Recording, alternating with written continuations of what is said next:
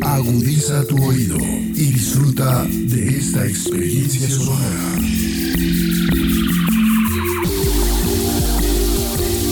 Este es un podcast Radio Unal.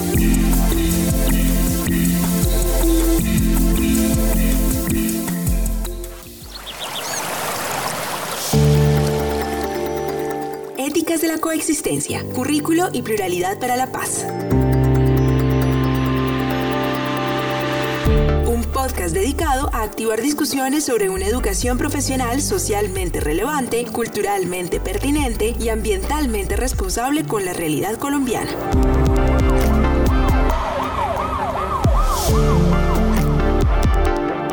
Espacio de reflexión situada de los currículos y quehaceres profesionales en las diversas realidades del país.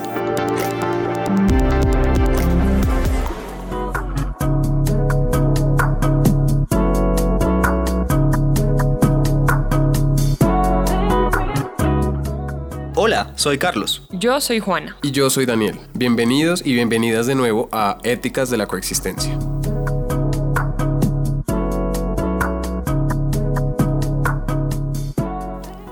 Hemos llegado al cierre de la primera temporada y a lo largo de cinco episodios hemos transitado por aquello que hemos decidido llamar zonas de tensiones y disputas entre la ciencia, el Estado y la sociedad. Así es. Partiendo del reconocimiento acerca de la profunda relación entre academia e institucionalidad, hemos puesto especial atención al modo como problemas vigentes y que nos afectan indudablemente a todos desafían las ideas de verdad que se producen y se transmiten en centros de conocimiento experto, es decir, las instituciones de educación superior. Ajá, hemos visto desde la perspectiva de personas egresadas, de víctimas del conflicto y de actores institucionales cómo hechos de la coyuntura global y local que atestiguamos hoy ponen en tensión un montón de supuestos o ideas que se dan por sentadas en algunos ámbitos profesionales debido, entre otras cosas, a los currículos de la educación superior. Hechos como la reparación a víctimas del conflicto, la construcción de paz y el reclamo de transformaciones culturales, la reforma rural integral, la transición hacia el uso de energías limpias y en general la sostenibilidad de la vida ponen en tensión supuestos sobre el ser humano, los territorios, la nación y su idea de identidad compartida, además de valores que se asumen como los fines de una sociedad, como por ejemplo el desarrollo y el crecimiento económico. Exacto. A lo largo de estos episodios hemos demostrado empíricamente la relación que existe entre algunos saberes expertos con los elementos constitutivos de problemas que incluyen el racismo estructural, la acción con daño y la imposibilidad de reconocer modos plurales de existencia, el uso y la ocupación de la tierra en Colombia en nombre del desarrollismo, el extractivismo, el calentamiento global, la pérdida de biodiversidad y de seguridad alimentaria. Es por esto que concluimos que muchos aspectos relacionados con las premisas que orientan la educación superior también deben ser objeto de revisión y transformación para transicionar hacia una relación entre los humanos y los territorios más coherente con la sostenibilidad de la vida y con unas éticas de la coexistencia. ¿Qué podemos hacer frente a esto? Hoy les presentamos Calidad en la Educación y Políticas Públicas de la Educación Superior.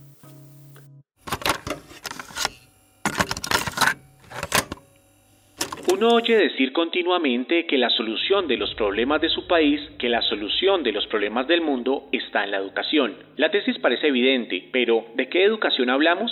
Hasta los funcionarios de la Santa Inquisición tenían métodos educativos. La Alemania nazi publicaba cartillas para enseñar el antisemitismo. Y hay escuelas de terrorismo suicidas, hay modelos educativos hechos para perpetuar la discriminación racial, la exclusión social, hay academias que son reductos del espíritu aristocrático, semilleros de la repulsión y de la rigidez mental. ¿Qué pasaría si aún admitiendo que la educación es la solución de muchos problemas, tuviéramos que aceptar que la educación, cierto tipo de educación, es también el problema?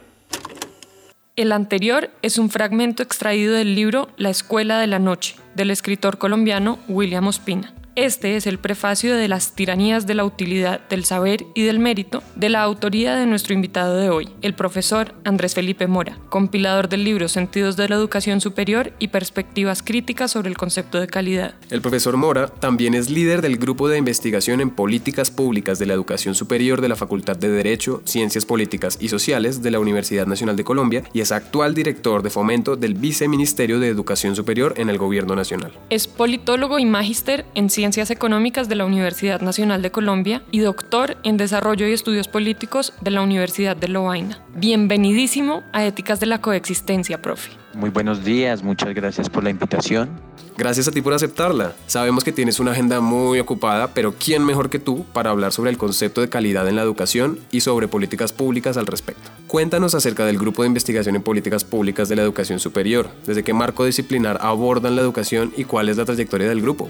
Pues el grupo de investigación en políticas públicas de educación superior nace de lo que a su vez es el centro de pensamiento en políticas públicas de educación superior. Este centro de pensamiento pertenece a la Escuela de Pensamiento Universitario de la Universidad Nacional de Colombia, que tiene como propósito establecer un diálogo entre la academia y el diseño de las políticas públicas. El punto de vista de nuestros marcos se asocian mucho también a, digamos, las demandas que históricamente ha realizado el movimiento estudiantil y profesoral, particularmente aquellas que quedaron consignadas en la Mesa Amplia Nacional de Estudiantes, en la MANI. Esto significa que propendemos o tenemos como horizonte la posibilidad de que la educación superior en Colombia se convierta en un derecho y un bien común al cual debería acceder cada persona del país simplemente por el hecho de ser humano. Esto nos lleva igualmente a ubicarnos en perspectivas críticas sobre el acceso, la permanencia y la graduación en la educación superior, tratando de plantearnos elementos de justicia social que permitan verdaderamente cerrar las brechas, las desigualdades existentes en el sistema y por otra parte que nos permita pensar también los sentidos de la educación superior más allá de las pretensiones economicistas que hoy se tienen, de los supuestos modelos objetivos de calidad, reconociendo más bien el carácter político de este concepto y abordando desde ese carácter político la necesidad de que el concepto de calidad y los sentidos de la educación superior se ajusten también a las necesidades del país, de este país en particular y de sus territorios. Una de las cosas de las que queremos hablar hoy es justamente el concepto de calidad en la educación. Todo lo que hemos hablado a lo largo de estos episodios nos hace sospechar, como dice William Ospina, que cierta forma de educación es un problema y nos hace interrogar qué es lo que se entiende por calidad en la educación.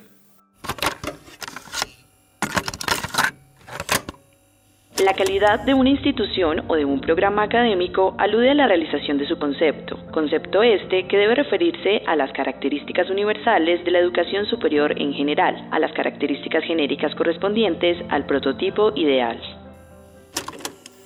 ¿Características universales? ¿Un prototipo ideal? ¿Es eso posible? Mm, bueno, lo anterior hace parte del modo en que el Consejo Nacional de Acreditación define el concepto de calidad en la educación. Y aunque se le hacen muchas críticas a este concepto, año a año universidades y programas educativos se someten voluntariamente a procesos de acreditación de alta calidad que, según dicen, podrían asemejarse a los procesos de control de calidad que examinan la eficiencia en la producción de bienes y servicios como si la educación fuera una mercancía. Profe, desde tu perspectiva, tu trayectoria profesional y tu experiencia, ¿qué es el concepto de la calidad en la educación superior y qué disputas y problemas hay alrededor de este concepto? Al respecto, lo que uno podría decir es que el concepto de calidad es la manifestación, si se quiere, más superficial de una disputa más profunda sobre cuáles deberían ser los sentidos o el sentido de la educación superior. Esta disputa por el sentido equivale a una disputa de los valores que en gran medida deberían configurar y marcar la educación superior en términos de sus horizontes, en términos de su configuración como sistema y en términos incluso de las prácticas de estudiantes y docentes en los procesos de enseñanza y aprendizaje. Por lo tanto, si entendemos que la calidad es esa manifestación más próxima de esa disputa de valores, entendemos siempre que la calidad es un problema fundamentalmente político. La calidad implica una jerarquización de valores en el marco de esa disputa. Y sobre esa jerarquización de valores se definen los atributos que debería tener la educación en determinado momento histórico y en determinado contexto. Lo que vemos hoy, por ejemplo, es la primacía de tres valores fundamentales, creo yo, en el marco del modelo neoliberal de la educación superior. El primero, pues los valores asociados a la utilidad, si se quiere, la tiranía de la utilidad, he denominado yo, en términos de la necesidad de ajustar los sistemas educativos y de educación superior a las necesidades productivas de, en el caso nuestro, una economía periférica. Dos, vemos también la tiranía del mérito en términos de la necesidad de establecer criterios meritocráticos y de jerarquización para el acceso a la permanencia y la graduación en la educación superior. Y tres, vemos también lo que yo he llamado la tiranía del saber en cuanto a la puesta en marcha de procesos de acreditación que imponen un saber experto sobre el saber de las comunidades universitarias y de las comunidades que se configuran en las instituciones de educación superior. Ok, creo que esa disputa de valores y de sentidos que mencionas tiene que ver con esas zonas de tensión entre academia, Estado y sociedad, como por ejemplo los conflictos socioterritoriales de los que ya hemos hablado y que ponen en el horizonte el crecimiento económico, mientras que los debates actuales sobre cambio climático y demás reclaman otros usos y sentidos por parte de la educación. La pregunta que me hago es, ¿quiénes sí y quiénes no participan en la definición de esos horizontes que también determinan los usos y los sentidos de la educación en un país pluriétnico y multicultural como este? Bueno, pues mientras se siga bajo el supuesto de identidad compartida,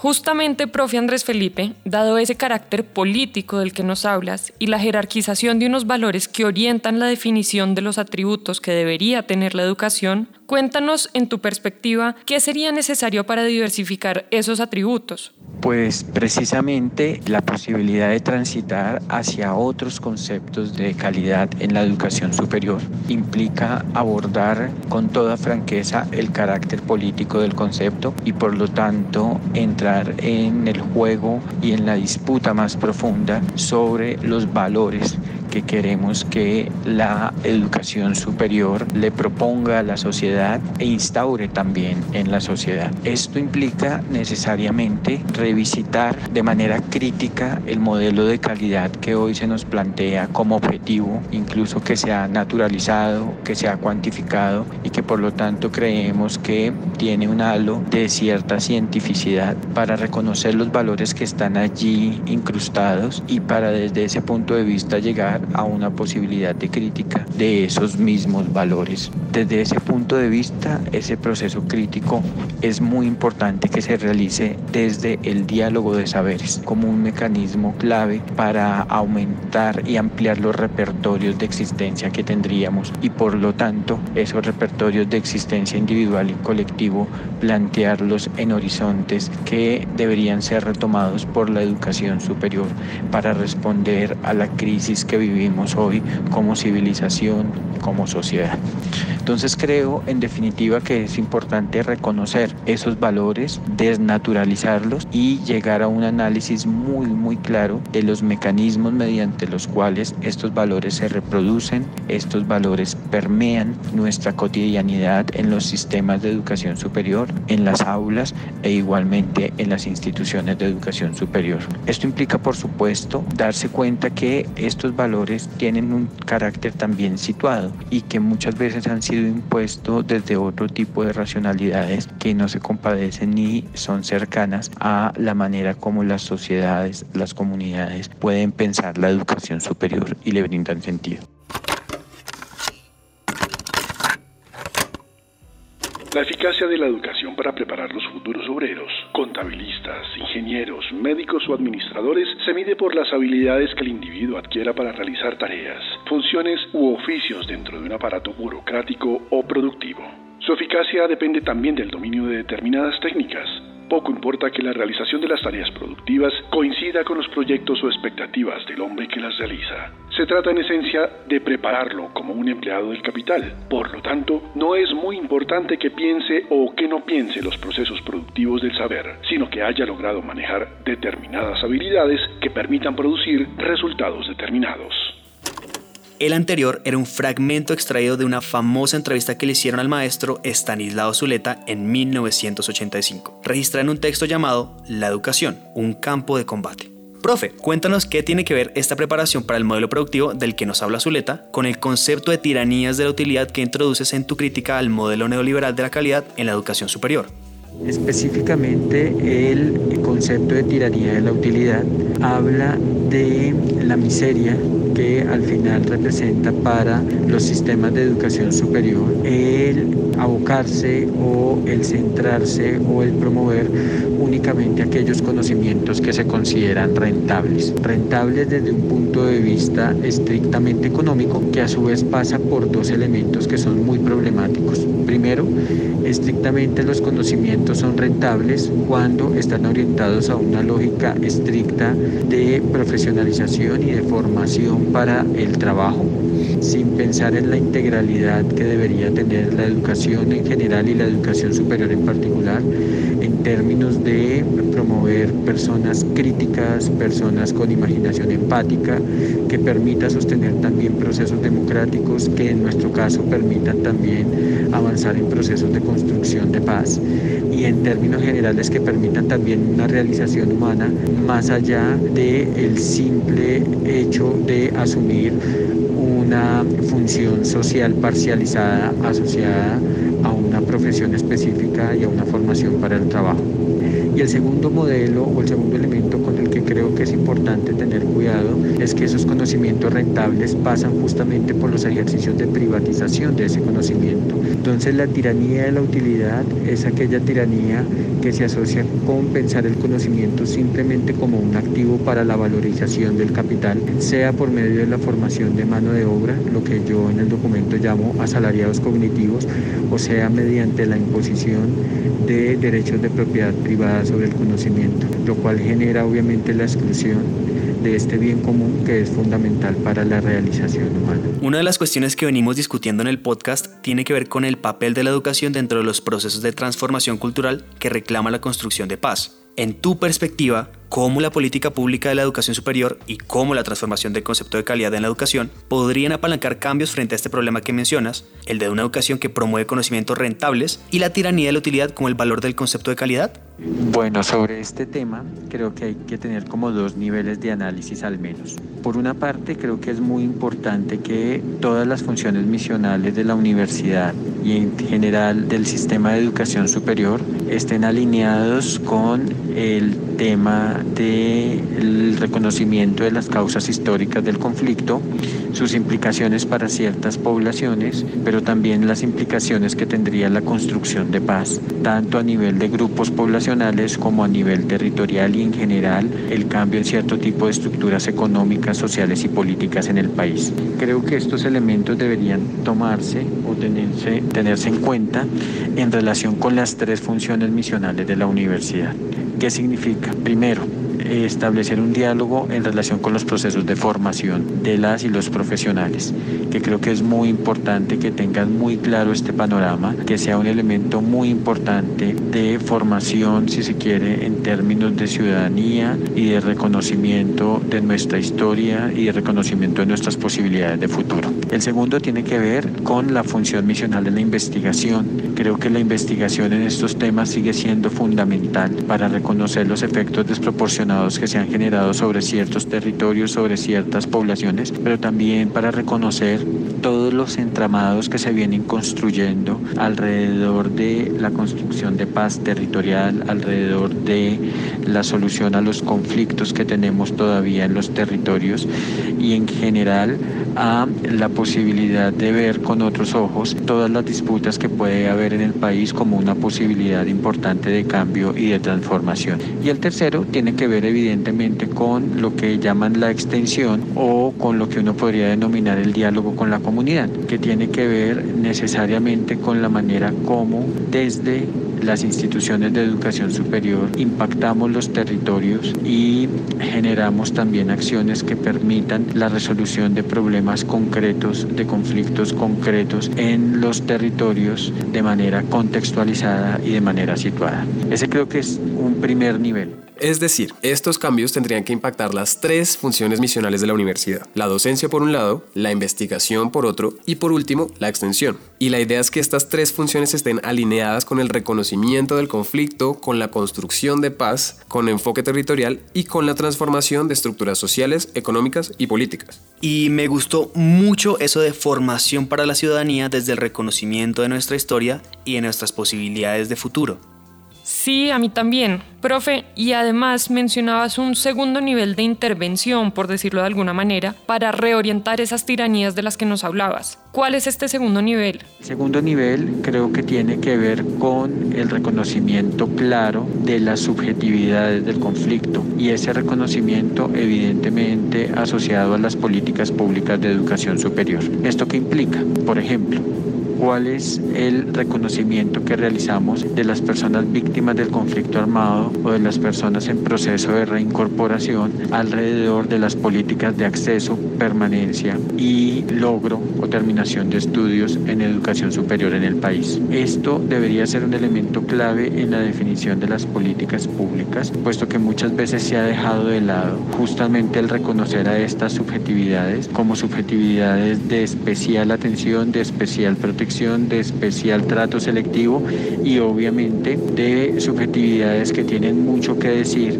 en las aulas de clase, pero en general en el sistema de educación superior, sobre los temas del conflicto, sobre la construcción de paz. Entonces creo que hay un nivel asociado a el vínculo que debería establecerse entre la construcción de paz, por supuesto la democracia y las funciones misionales de las universidades y segundo, cómo desde las políticas públicas reconocemos y promovemos que las subjetividades del conflicto empiezan a ser parte activa, parte integral, parte constituyente, si tú lo quieres, de el sistema de educación superior y en general de las aulas de clase. Es decir, estas subjetividades deben participar activamente en este proceso de transformación de la universidad. Claro, bueno, y hay una pregunta fundamental y que no podemos dejar de hacer antes de finalizar este último episodio porque ya se nos está acabando el tiempo. Profe, ¿qué posibilidades ves para estas transformaciones que requerimos en los sistemas de educación en el marco de la coyuntura nacional que atestiguamos por estos días? Pues en el marco de la coyuntura actual creo que se genera una gran posibilidad en términos de seguir avanzando en esta idea de la garantía del derecho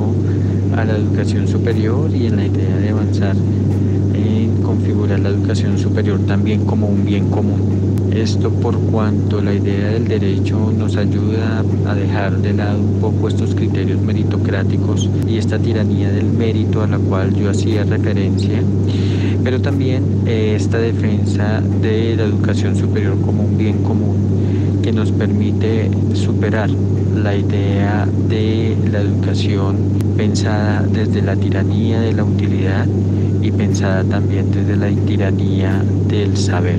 En otras palabras, veo una posibilidad importante de que pensemos la educación superior más allá de su connotación como activo para la valorización del capital y en general para la formación, para el trabajo y podamos incluir otras formas de pensar la educación superior, otros sentidos, pero también eh, repensar todo este tema de la acreditación de alta calidad, repensar la manera como este proceso se ha venido llevando a cabo para que realmente tengamos la posibilidad de avanzar en diálogos de saberes que permitan aumentar nuestros repertorios individuales y colectivos para la existencia, pero también que permita reconocer otros saberes y por ese camino reconocer otras personas y otras subjetividades. En todo caso, eh, vale reiterar que este es un proceso político y en tanto proceso político implicará llevar a cabo cierto tipo de disputas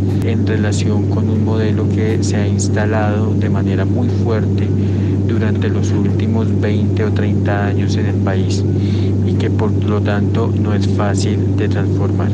Creo que podríamos dejar introducidos unos cambios de trayectoria a profundizar también con el tiempo, pero creo que allí es clave la movilización estudiantil, profesoral, para que estos elementos que he señalado se puedan concretar muy claramente.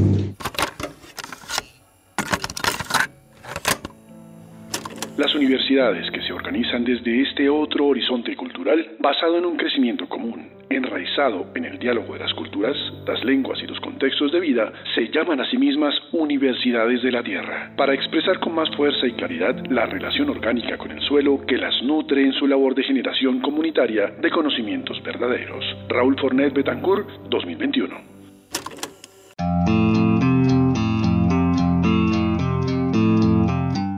Como lo sugiere el filósofo cubano-alemán Raúl Formet en su trabajo sobre la universidad intercultural, todo parece indicar que para aumentar y ampliar nuestros repertorios de existencia, avanzar en la construcción de paz con enfoque territorial y en el reconocimiento de nuestra historia, de nuestras posibilidades de futuro y del carácter político de la idea de calidad en la educación superior, se requiere ante todo diálogos, diálogos de saberes y diálogos interculturales para transformarnos con el otro además de la necesidad de cualificar y diversificar los valores que organizan el concepto de calidad en la educación.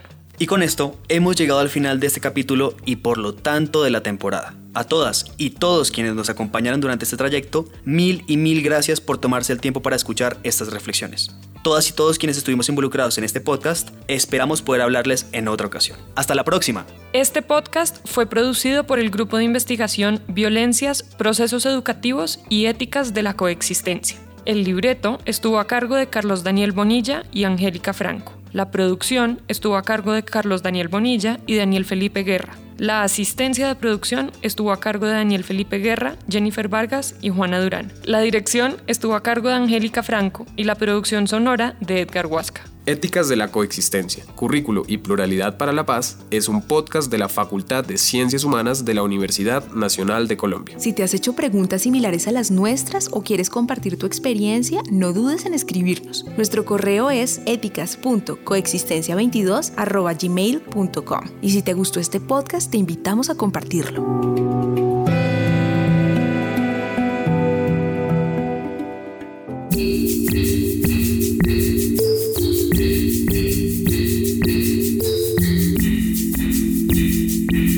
Las opiniones aquí expresadas son de entera responsabilidad de sus autores y solo comprometen a los realizadores de este podcast. No representan necesariamente el pensamiento de Radio UNAL ni la posición oficial de la universidad.